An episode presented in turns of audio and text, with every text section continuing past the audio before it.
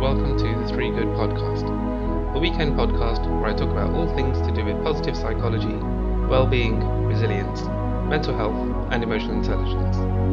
I'm your host, Sukh Pabial.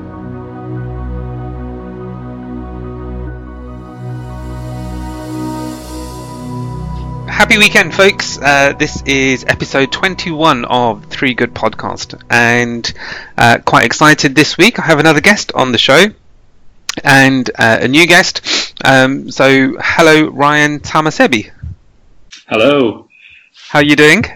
Um, very good, thanks. Very good. Looking forward to a weekend. How about Ah, yourself? yeah, oh, I'm very looking forward to the weekend. Actually, what we didn't talk about in the pre-call was I've got tickets for the finals for the ATP finals in O2 on Sunday.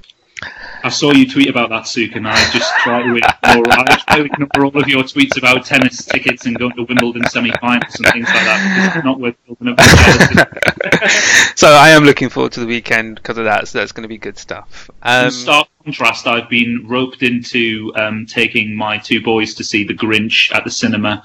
Um, and by roped into it, I mean they asked me if I would take them, and I instantly thought of the pick and mix and popcorn and said yes. So that's uh, quite different to what you'll be doing over the weekend. Well, I'm sure at some point I'll. Uh, well, I think my kids have said to me that they need me to take them to go watch Wreck It Ralph Part Two. Ralph breaks the internet. So uh, I'm like, yeah, okay.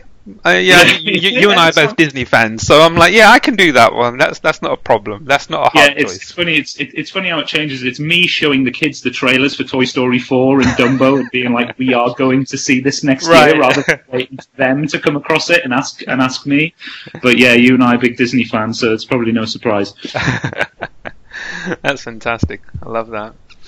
So on today's episode, uh, Ryan and I we've known each other for a couple of years now, and uh, um, we've just been talking quite regularly about lots of things actually around well-being, mental health, um, and Ryan, it might be just helpful for people to know uh, a bit more about your background and how you got into the world of what we do now around this topic. Yeah, absolutely. Uh, it was right. It was 2012 um, that I uh, started my first proper role as a, in within the field of, of occupational psychology, and that was working for um, Robertson Cooper, who are um, Cary Cooper's um, spin-off company, which is very much focused on health and well-being um, and resilience, and uh, with a little bit of crossover into broader kind of areas of cultural change and, and, and employee engagement. But it was very much focused on health and well-being um, and talking to organisations about moving away from just that kind of reactive, almost occupational health type approach to, to, to rehabilitating people when they uh, Yeah. when they're experiencing symptoms of, of ill health. To getting organisations to think far more strategically about you know well-being and how they can create that environment where their employees are feeling happy, motivated, and thriving. Really, so that that's what I've really um, be, really been focusing on for the last six years. But I think Yeah. what's really interesting for me personally is um, I had very much had a professional interest in in well-being, of course, through that role. But actually, it was through my own experiences um, with mental health over that time, particularly around 2015, that really made me start to see it in a very different way. But actually say to myself, do you know what? This is something which I need to dedicate my career to. I need to Right. dedicate my career to helping um, organizations and and people really start to think about health and well-being in a very different way. Yeah. Uh, so, uh, first of all, thank you for starting to be um, open, uh, kind of immediately and off the gaff with this about your own mental health and how you um, and what that's meant for you. Uh, so, if you don't mind me asking, what what kind of mental health challenges did you face?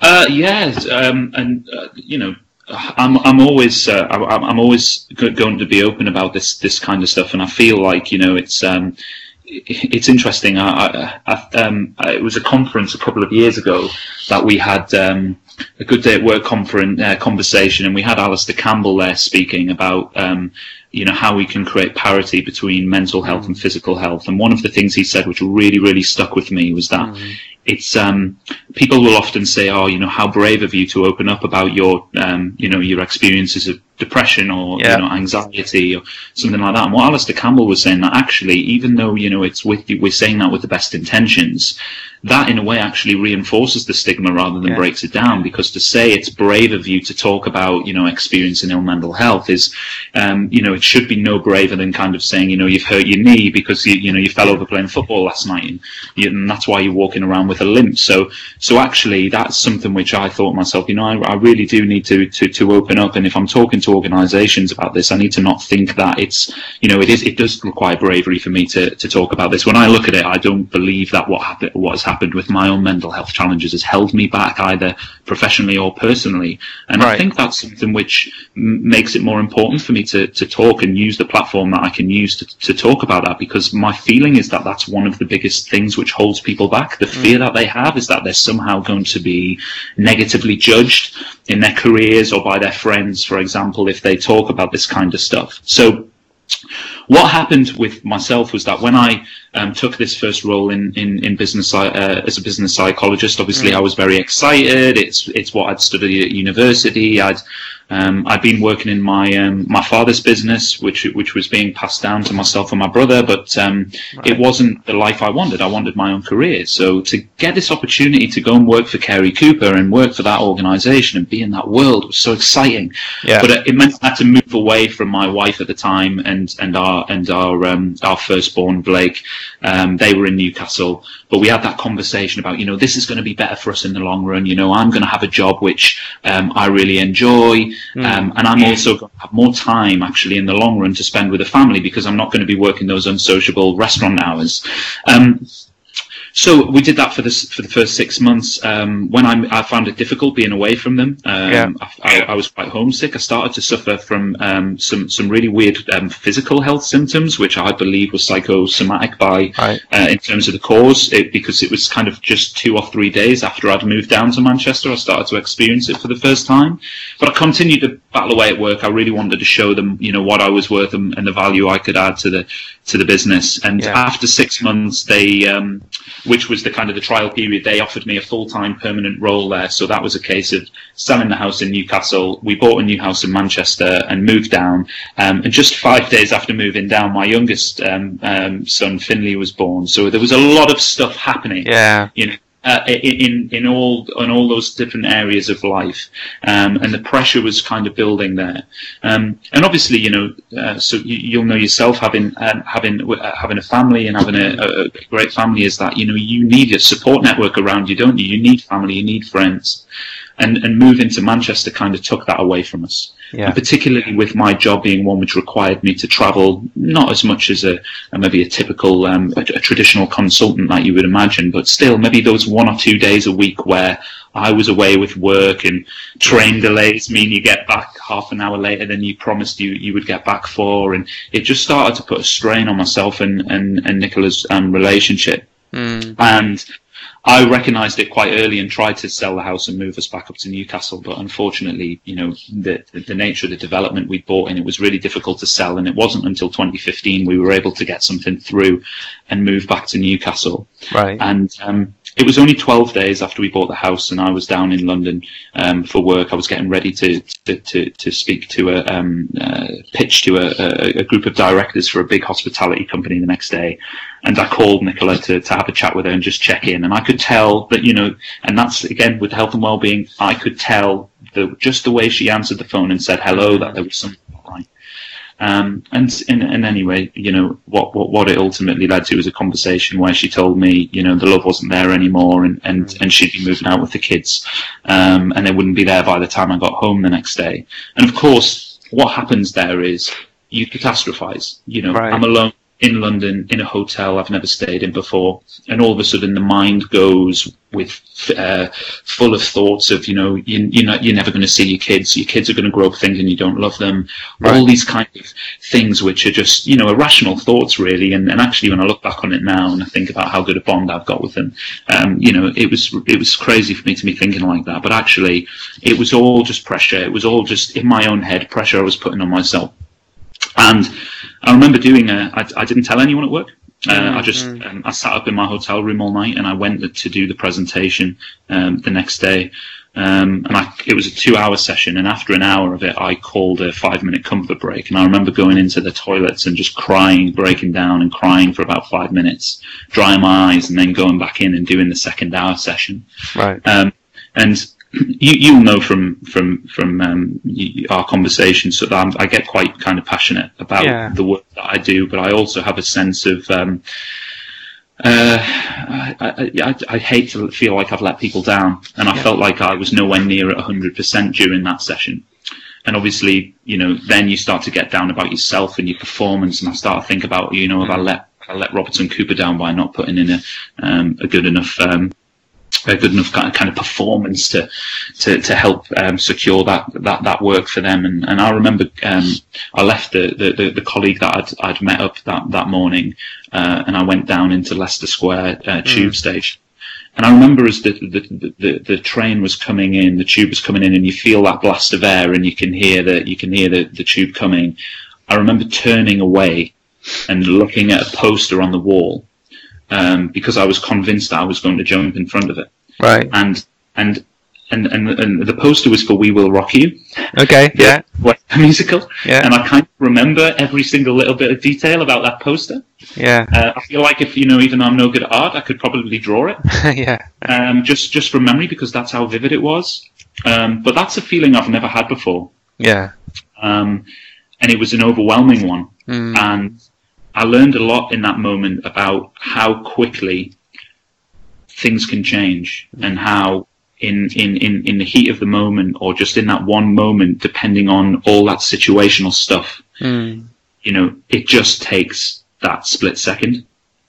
Um, and, and I, and I came very close that day. Yeah. Uh, I think I've ever come anywhere near as close, and I hopefully won't ever come anywhere near as close in the, in the future as that. But it told me a lot about myself, and that even though I'd considered myself to be quite a resilient person, and, and, and just continuing going forward, and, and always doing my best at work, and, and things like that, that you know there was a point for me where it all just became really overwhelming. And, and what did I do at that point? Did I speak to my friends? Did I Mm. call work colleagues? Did I ring my mum?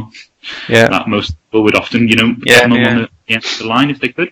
Um, no, I didn't. I locked myself away from from everybody um, completely, and um, considered taking my own life. And Yeah. Yeah. that's scary. I think that's scary because anyone anyone who knows me knows how extroverted I can be, knows how much I love talking to people. You'd probably be able to tell by how I'm t- I'm talking you through this story, but you know that's what I'm a chatty person, and for me.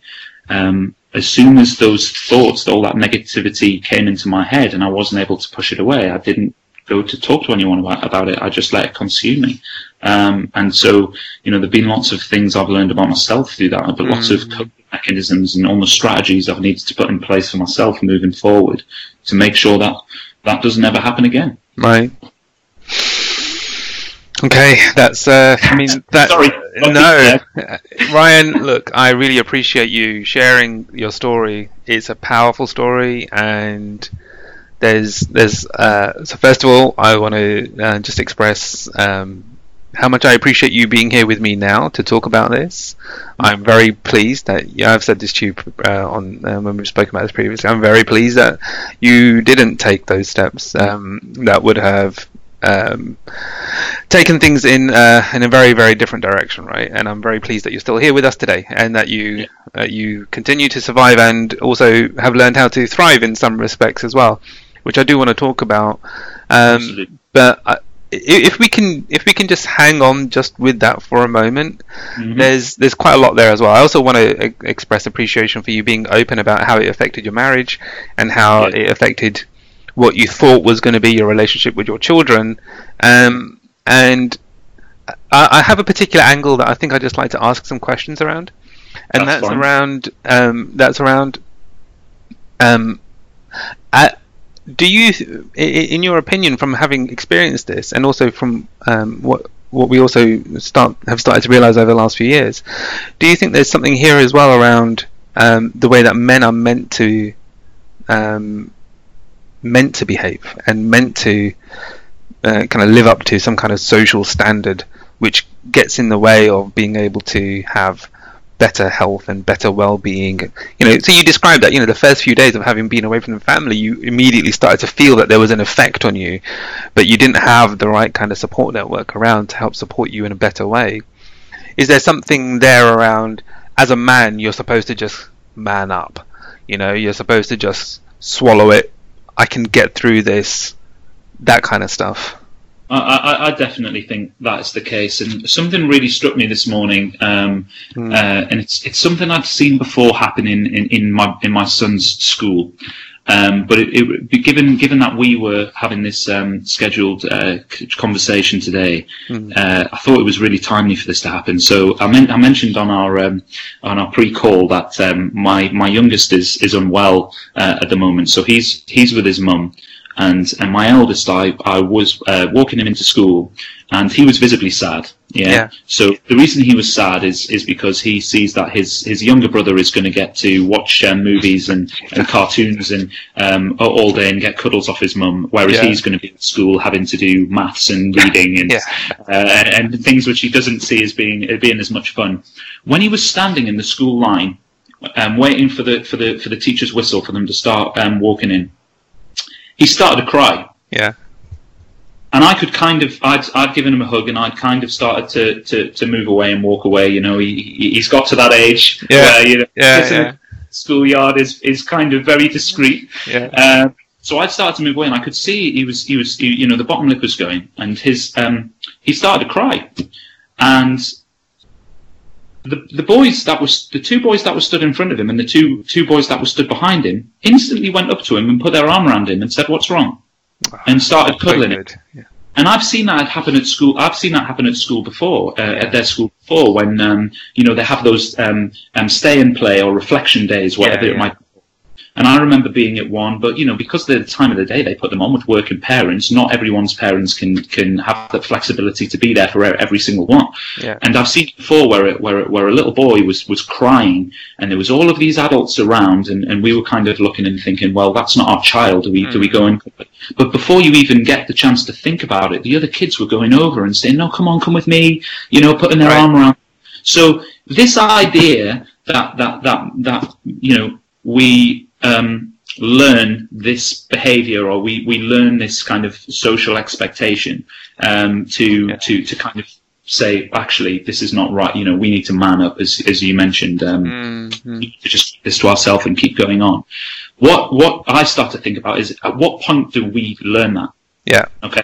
So, so, so kids, kids will straight away they and you know we see we see these experiments not just around like health and well-being but just the way in which kids interact with each mm, other and, mm, and mm. problems compared to you know chief executives how they would ch- tackle it for example. Yeah yeah yeah. involved and they don't have all those kind of social constraints about maintaining status or wanting their ideas to be to be heard the most and stuff like that. But it's the same with health and well-being. Kids they will really quickly seek support from from their, their their friends and they'll offer it as well. So at what point during the education system or what point uh, or is it during that point you know what, what, what i guess what i'm getting at is where is it that we actually learn this idea of yeah. manning up?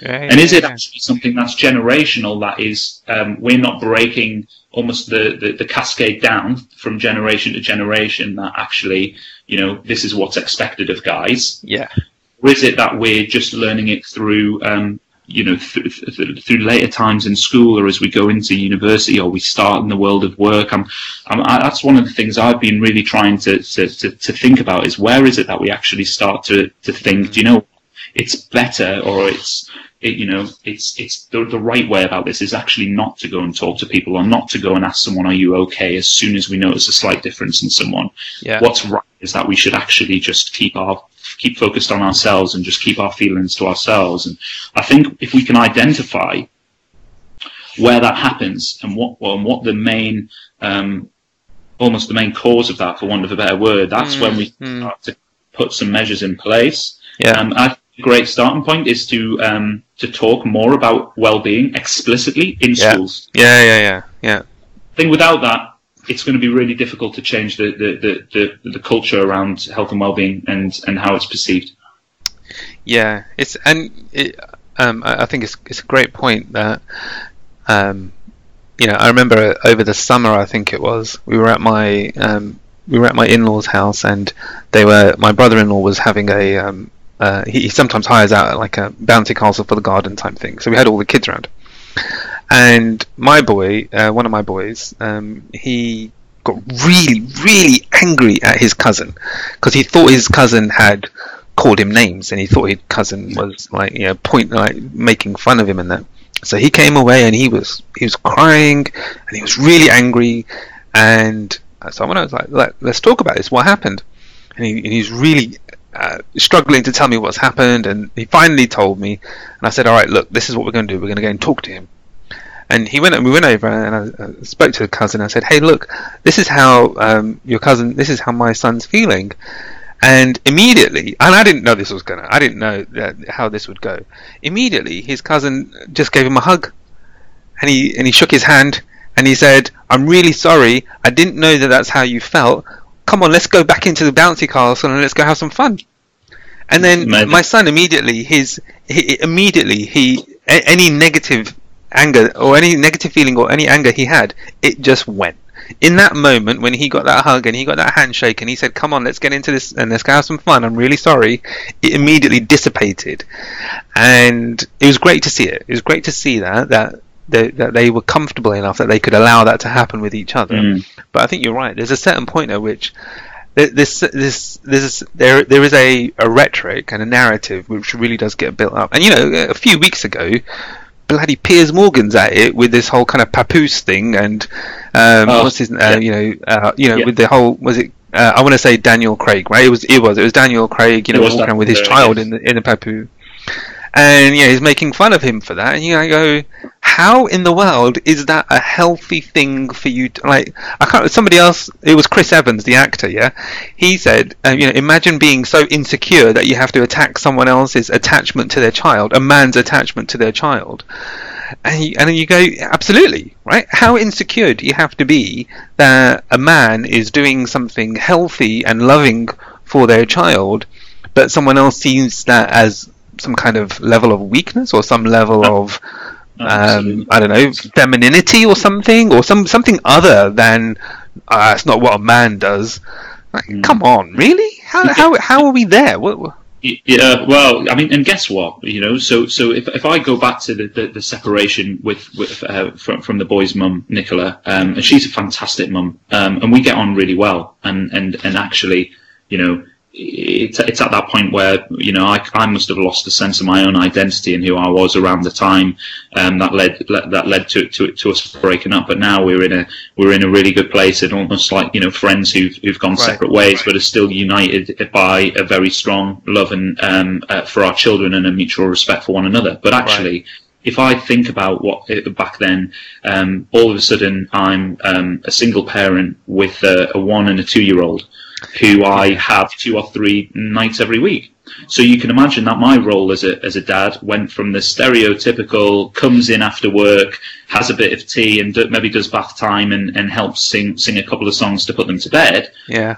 All of a sudden, that becomes um, the full parenting, almost um, uh, you know, for doing the the stereotypical mum role. Okay? Right. Yes. So yeah, you know, yeah. you're, you're you're from from from morning of a of a of a uh, or from the afternoon of a Friday finishing work until Sunday evening, everything, you know, feeding, washing yeah. clothes, um, um, taking them out um, to soft play and doing all the stuff during the day, making sure they've got breakfast, lunch, dinner, yeah, yeah, um, yeah. just everything, all the absolutely everything um, that that that single mum w- w- would need to do, and in terms of what I've learned about myself and the, or, or, even forgetting about what I've learned about myself, because yeah, it was difficult at first, but now looking back on it, I wouldn't swap it for the world. But it's that that experience that you get to have with your children, the closeness that you get to have with your children, and that bond. Um, and now, you know, i have been at the point where I've I've taken them away on on holidays um, a couple of times a year over the past couple of years. Right. Um, a couple of times that's been just just just on my own or maybe my mum's come along and yeah. you know i spend so, so much amazing quality time with him and what does that make me less of a less of a man than than than um, you know piers morgan who might you know he might just do that kind of saturday afternoon with his with his with, yeah, with, yeah. with, with a child you know it's it's uh, for me i find that the closer that you can be with your children, the more love you can give them, the more of a man that makes you. But also, Mm. I think uh, you know more the more you can respect um, the mother as well, because you actually really understand just how much hard work and how much dedication and love and commitment goes into it. And if if Piers Morgan wants to have that view on things, then I think that's a big shame. But but like you um, alluded to, Mm. the platform which he has and the followership, the the, the the the exposure and the outreach which he has, Yeah. it just sets us back. It really does. It sets us it sets us further back. Um, Yeah. And we, we need to be getting um, we need to be getting more role models like you know um, Daniel Craig. You know maybe we can get James Bond in the the 2019 film to, to, to, to, to wear a papoose. yeah, yeah, yeah, that'd be fantastic, right? It's, it is it is stuff like that which actually does have a really profound effect on how people think about well-being. Um, Yes. I think another example I saw on social media was um, was a, um, a, a- a British um, kickboxer or MMA fighter. He he created a huge stir. I think it was uh, last year, um, Right. saying depression was, um, you know, that was just weakness, and that Okay. people people found it the easy the easy choice. And I'm sure some of your listeners will be able to remember Yeah. um, who the person was and what they were saying um, in more detail. But he was essentially saying that you know people choose um, to say that they're depressed because they're lazy or you know they Right. they don't the, the de- dedication and determination and that you know the best thing you can do if you're feeling depressed is to just you know that idea of man up, go to the gym, you know, Yeah. uh, yourself healthier and fitter and you know um, y- th- these comments really don't they don't do a lot of good for people No. uh, and I think it's easy for these people to sit behind a computer screen and, and, and, and say those kind of things and not have any idea at all of the of the impact that it has Absolutely. Yeah, no, I, I agree. And it's, um, you know, I- I think come back to something you raised previously about the work that you were doing with uh, Robertson Cooper and the, the work trying to help organizations try and get more comfortable with talking about well-being Yeah. and it becoming a more regular topic helps to normalize it and it help it normalizes it in a way where people can really start to stand up to that kind of attitude and say yeah that's just your opinion actually the healthier thing to do is willingly and openly talk about well-being in a way which helps us to live a, a more uh, uh, well a more fulfilled life where you're able Yeah. to be able to acknowledge these things I just want to come back also something um, that you raised um, about your experience of uh, of depression and how it affected you and the um, the uh, the thoughts it took you to. So um, you you seem to be in a much better place today. Um, Yeah. How what kind of things have you had to do to allow yourself to be in in the place that you are today compared to where you were then? Um, that's a really good question. Uh, I, I spoke to. Um, uh, I went and had. Uh, I think I maybe had four or five sessions with a with a counsellor um, not long Mm. after um, that that experience. Um, but for me, that was just to um, explore some of the, Right. those feelings that I was having, and to maybe just get a, a, an external perspective from someone who is a complete kind of neutral and, and doesn't know you and, and doesn't know um, Nicola and doesn't know anything really about, about my life and is just hearing me talk about my feelings. Um, but but essentially, what what um, what I did was um, I did start to um, look after myself more physically. Okay. So I did start to, and uh, you know, you and I have had the, the occasional exchange on Twitter about the Pilates and the, and the going to the gym. So you will know yourself that that is um, uh, it's that's a big uh, it's a big help. Um, Yeah. So kind of getting myself into a place where I was I felt healthier from a physical point of view, Yeah. and you know I wouldn't spend time uh, during this talking about the links between physical and psychological health because I think we're way past the debate around that. We know the Yeah. two are interlinked. Um, so so looking after myself physically, eating more, um, um, sleeping uh, um, uh, more routine times, Mm. uh, going to the gym more regularly were, were all things which really helped. But actually, um, uh, uh, spending more time with friends and Yeah. family yeah, yeah, so- okay. um, that that that really helped as well. Um, and you know, it was something which um, I, I, didn't do enough of when I was in Yeah. Manchester, as I mentioned. So I think being back home did help, maybe more uh, more than I actually realised at the time. Just being Yeah. back in my um, my the place I would call home um, re- really helped. But but actually, I think it's just being being slightly more aware of of your thoughts and your feelings. And what I Mm. mean by that is Mm. if you know, so so often I'll talk to organisations about it's it's it's what what you need to, to, to try and do is build this and create this this culture where people have a feeling of permission to not be at hundred percent all the time. Yeah. So if if I feel myself having, or, or, or if I ever felt myself having a down day, or a day where I wasn't quite, you know, I, I, I was feeling a little bit low, Mm. I would have that conversation with someone uh, about it. So usually, usually, you know, a boss or Yeah. um, you know, a, a, friend or a colleague, and, and and I've always been quite fortunate in that I have worked in roles where which have allowed me to be really flexible, um, and you know, work from home if I need Yeah. to, or you know, um, take a take takes take a morning off and then kind of catch up on that work later in the day. And um, I posted something about that on LinkedIn um, uh, just the other week because I had I, I Right. had been having kind of thoughts of you know um, that reflection point where I thought to myself, I'm I'm 32 years old and I'm I've I've I've got to um, to, to, to, have experiences at work that I never dreamed of. Mm. Um, I've managed to, um, to to to have quite a lot of development and, and progression Mm. through kind of different opportunities at work, but also through the, the things like you know kind of promotions and moving into different roles. So, Mhm, like I mentioned at the beginning, I don't I don't really feel like it's held me back in any way. But I was having this reflection of how have I managed to do that whilst kind of having those struggles with mental health at times, but also. But, but also managing to have such a positive relationship with my with, with my children, having so much quality time with them, and Mm. actually, I think half of that is um, the, the the the kind of unwavering kind of commitment from me to make sure that I dedicate the right amount of time and effort to those two aspects of my life. Right.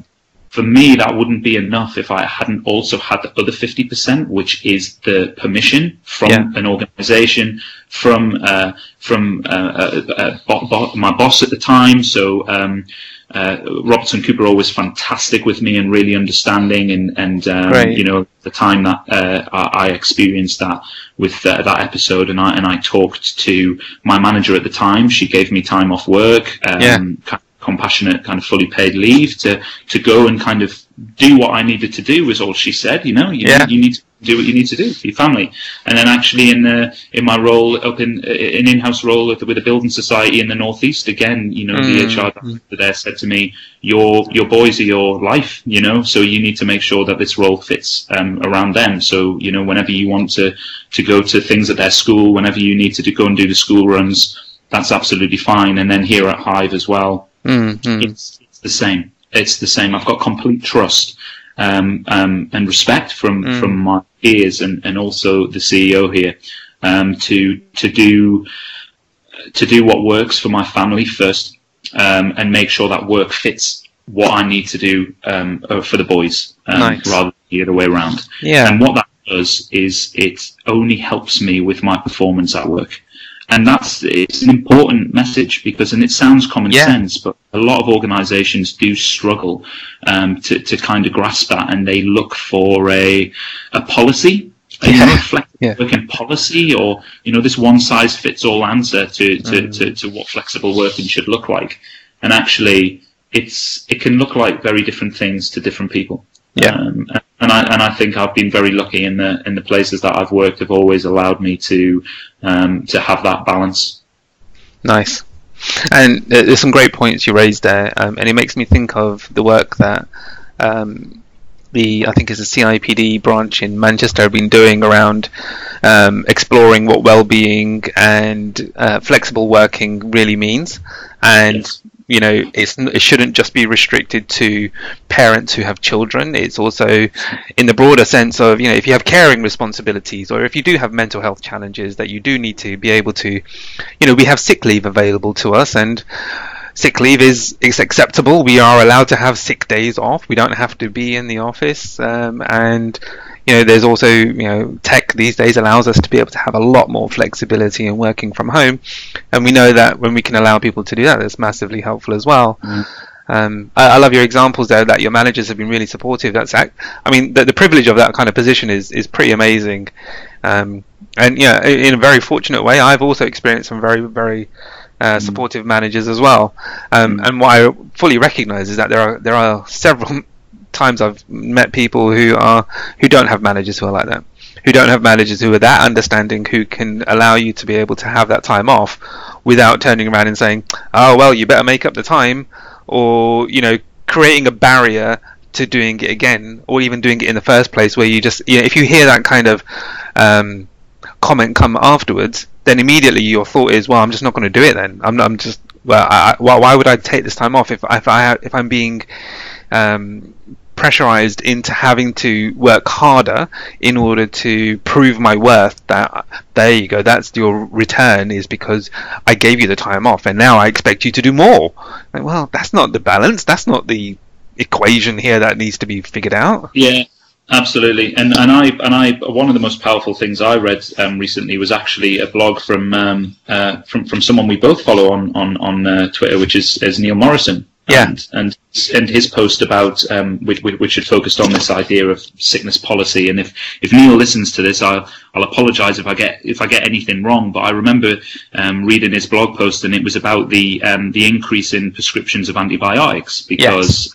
And prescribing people where they, they don't necessarily need them, but it is it, it comes from this idea of everything you've just said there. That you know, taking time off sick is it's not accepted or it's going to lead to the individual suffering from a financial point of view or they're going yeah. to be perceived as the one who is not as committed as, as the person who's got you know uh, 100% uh, right. um, you know presenteeism and stuff yeah, like that yeah, so, and, and actually what what the point he was making is that you know what that'll lead to is um, a build up of, of kind of resistance to those antibiotics and what it could uh, you know eventually that uh, comes to, um, to, to, to, to, kind of premature death and things like that. So actually, yeah, when yeah. you read something like that and you read that the impact that we have um, through having a really outdated, um, old school and fundamentally wrong sickness policy inside our organisations, the actual impact that it's having um, at, a, at, a, at a societal level and a global level.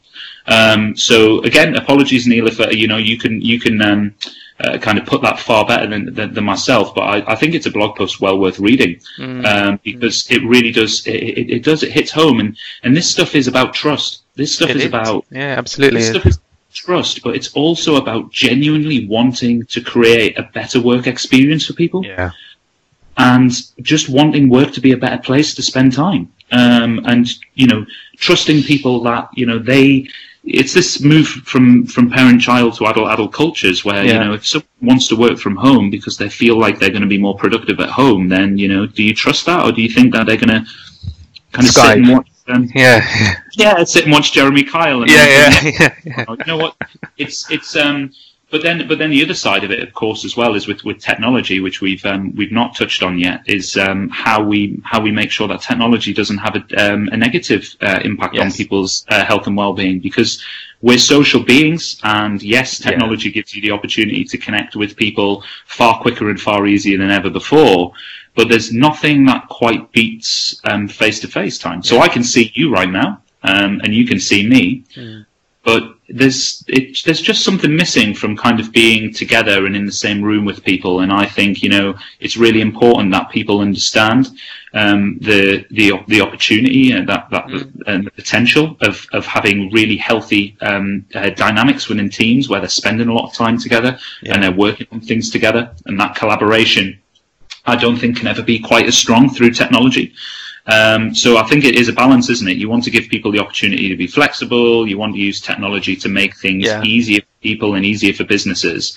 But we need to not lose that kind of essence of, of, of who we are as, as human beings. And we are very social. Um, we need to build relationships with people. We need to be around people we enjoy being around. Yes. Yes. For me, coming back to your question about what's made the biggest difference to my health and well-being yeah. over the last few years, it's being around people that I enjoy being around. Yeah. You know? And being around people who, when I talk about things, mm. they don't judge me. Mm. They um, they don't think that um, you know they can't talk to me the way that they would talk to other people because right. you know, I'm I'm sensitive, right? Yeah, because yeah, yeah.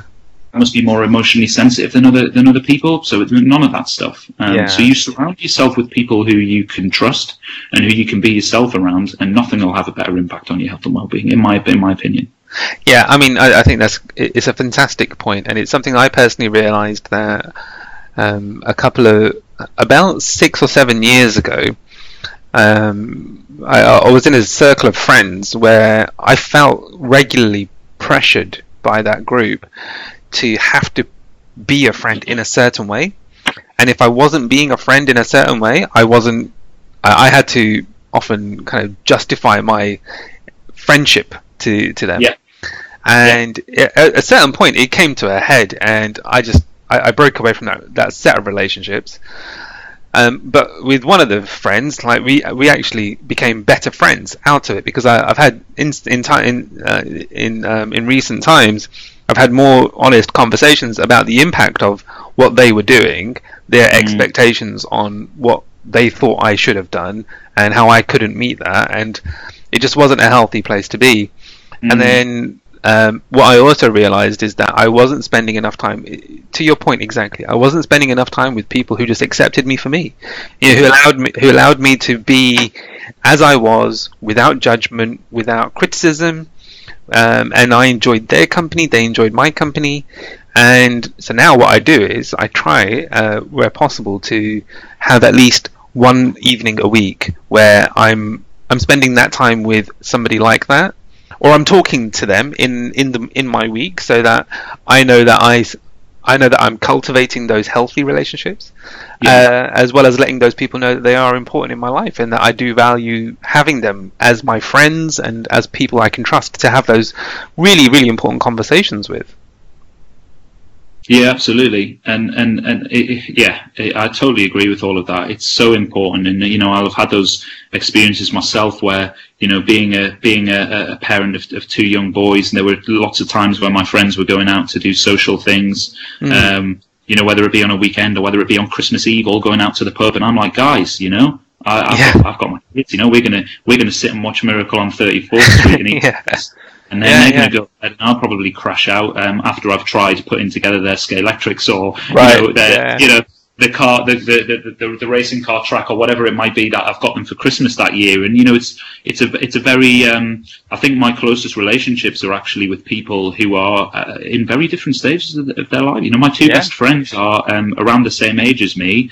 Um, no kids. Right um, they've got, you know, they, they, they therefore have that uh, more freedom to go out and do what they, they want to do on weekends. And yeah. um, they can maybe go on more holidays without having to think, you know, if they want to do a tour of the States for four weeks, they could do that. I would yeah, never do yeah. that.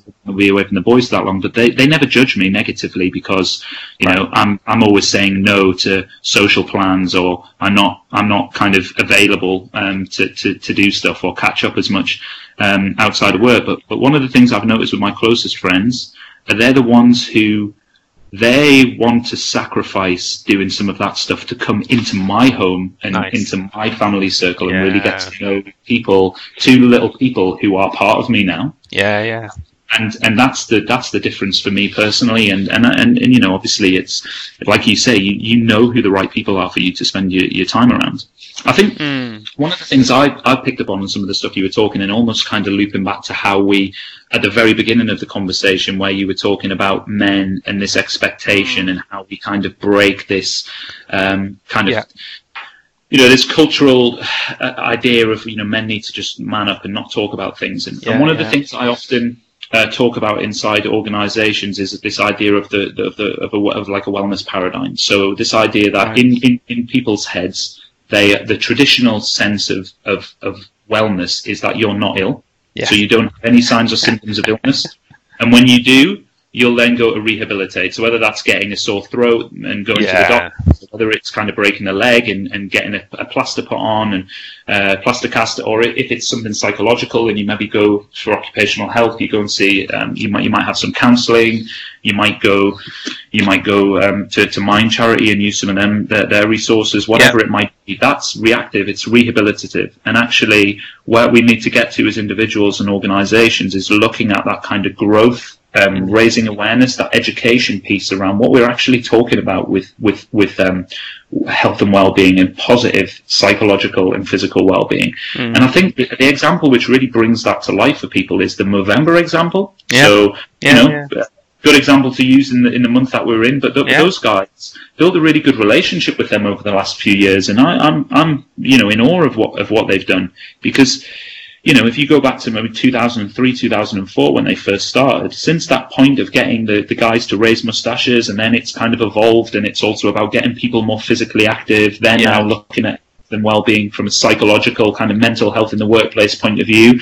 You know, their their whole stuff about raising the money for growing a mustache was all about getting men to have more conversations about their bits and bobs. Yeah. Yes. Yeah. So talk about your health, go to the go to the doctors earlier, check yourself out, all of that stuff. And they raised a lot of money, about I think it's about 350, 400 million. It's probably um, beyond that now. They've raised Right. over that time to put towards cancer research. Yeah. And what that's done from a physical health point of view, the survival rate for something like testicular cancer is just rocketed and is up, you know, nearer.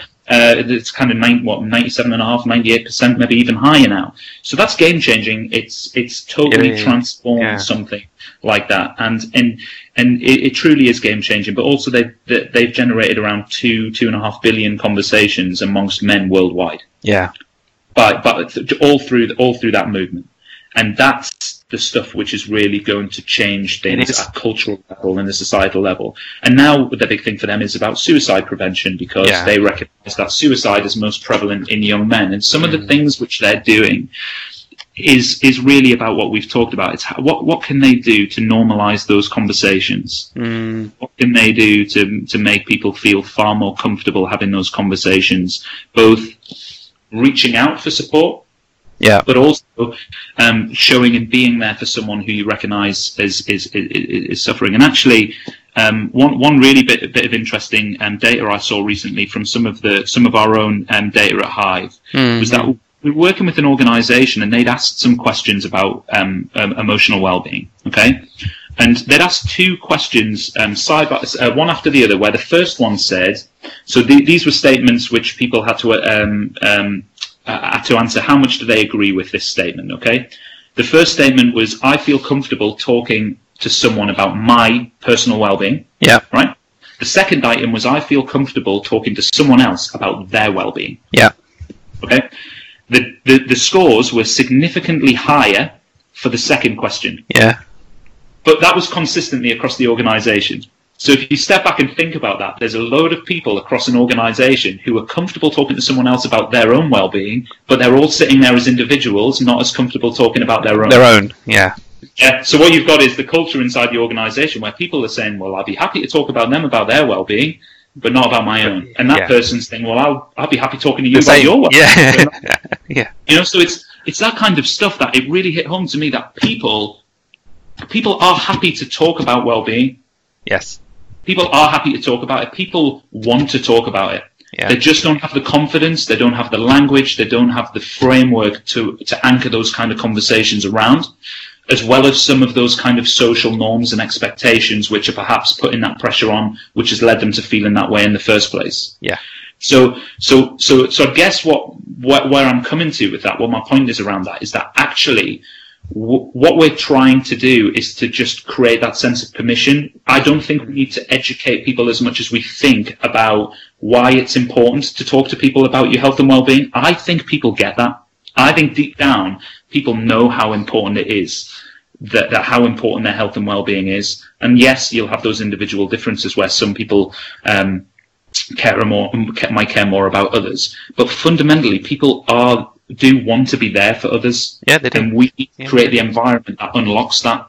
Um, and and I come back to what I said about the, the the kids. You start off more than happy to talk to people and be there for one another, show kindness, show love, show gratitude, Yeah. show appreciation, show respect, all of that stuff Mm. because that's who we are. And then as we get older and as we have all of these different experiences, as we go into the world of work for the first time or even before that, you know, we have started to create that kind of, um, almost like that learned helplessness as well around our well-being that, you Yeah. know, Yeah. Yeah. this is, I, this is just something I've got to deal with myself. And then you, you might battle through it. And then the next time you start feeling down, well, I've still got to just stick to it myself, as well as those kind of expectations that it's just not acceptable to, to talk about it. So, um, we need to kind of figure out what it is that is, you know, what it is that's creating that. What, what, what's, where, where, at what point are those kind of barriers starting Yeah. to come up? What point are we starting to kind of have that impact on children as they're growing up to make them kind of rethink and almost like rewire their, their brains to think, well, actually, what I'm doing and the way I'm acting is not right Mm. and I need to change Mm. it. Because it, you know, and that might sound very simplistic, but that's what it is, isn't it? It's, Yeah, you know, you, it is. You, you, you're not um, you're not reprimanded in any way for it when you're a child. In fact, No. it's encouraged. Yeah, yeah, exactly. Yeah, yeah. But when and, and, and his cousin had that experience, Yeah. um, you would have been proud. You would have been so I proud was. to Yeah. like you said, it really hit you. It got you. You know, you saw it. So, at what point are we kind of saying that's you shouldn't have done that? Yeah. Should have had a fight about it. Or, Yeah, yeah, yeah, exactly. Yeah, yeah. Why don't you go hit him back or something? Yeah. It should have led to you and your, your brother or your brother-in-law having an argument about, you know, why's your kid said this to my Yeah, kid? yeah, yeah. and that's you know that's what you see all too commonly. So uh, uh, you know I think there's there's so much more that we can do, but I must say, being someone who's worked in this area and has a personal interest in this area, I can notice how much different the conversations are, both in terms of the quantity of conversations about health and well-being, but also the quality of them as well. Yeah. So I think we're making really good progress. Um, I just think it's going to take from a from from a kind of cultural change, a true behavioural change point of view.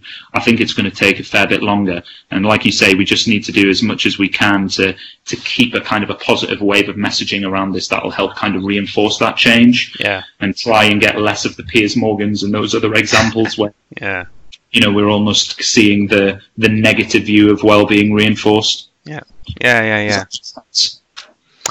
No, it's a, a really great bit of thinking there from you, Ryan, across uh, across um, some real um, range of stuff there.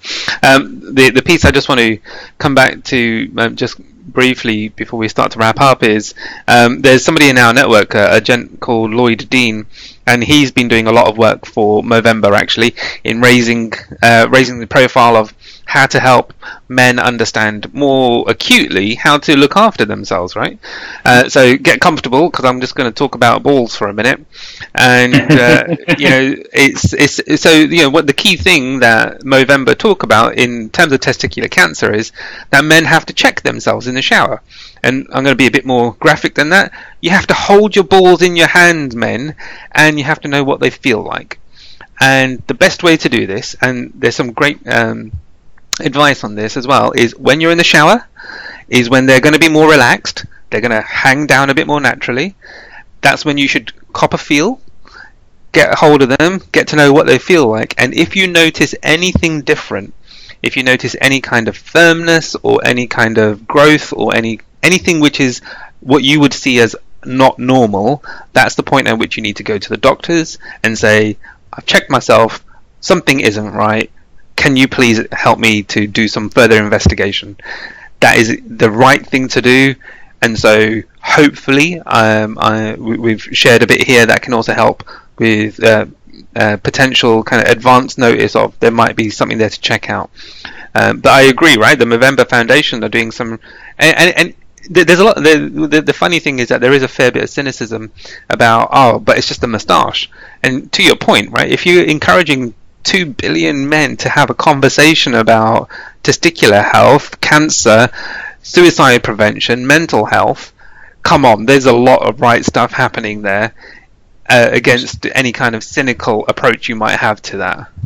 Absolutely. I mean, there's a huge, there's a, yeah, I, I totally agree with that. And there's a huge wave of, of um, support and, and, and really a kind of authentic, um, you know, commitment to changing the, the way in which people think about health and well-being. You know, even, you know, uh, with the, you know, the princes um, getting behind it and looking to set up their own kind Yes. of well-being um, Yes. organisation, charity, and the, and, the, and the support that they've put um, around around charities, which have then been um, kind of the chosen partner of the London Marathon and things like that. It's all Yeah. building awareness, and it's really kind of creating that movement, and that's what it is. It's the more conversations we create, the bigger a movement it becomes, and the more it becomes accepted, and, and the more it becomes the norm. And I've I've heard some fantastic people talking about their and sharing their own experiences um, uh, uh, with, with with with ill mental health. You know, Jonny Benjamin is has been a, a huge um, uh, inspiration to me, and I, and I think the whole the whole space in terms of you know him talking about that experience of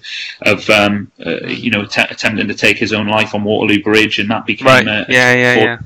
a Stranger on the Bridge. I'm sure some of your listeners will have seen it. If they haven't, I would really, really recommend watching it. It's really powerful stuff.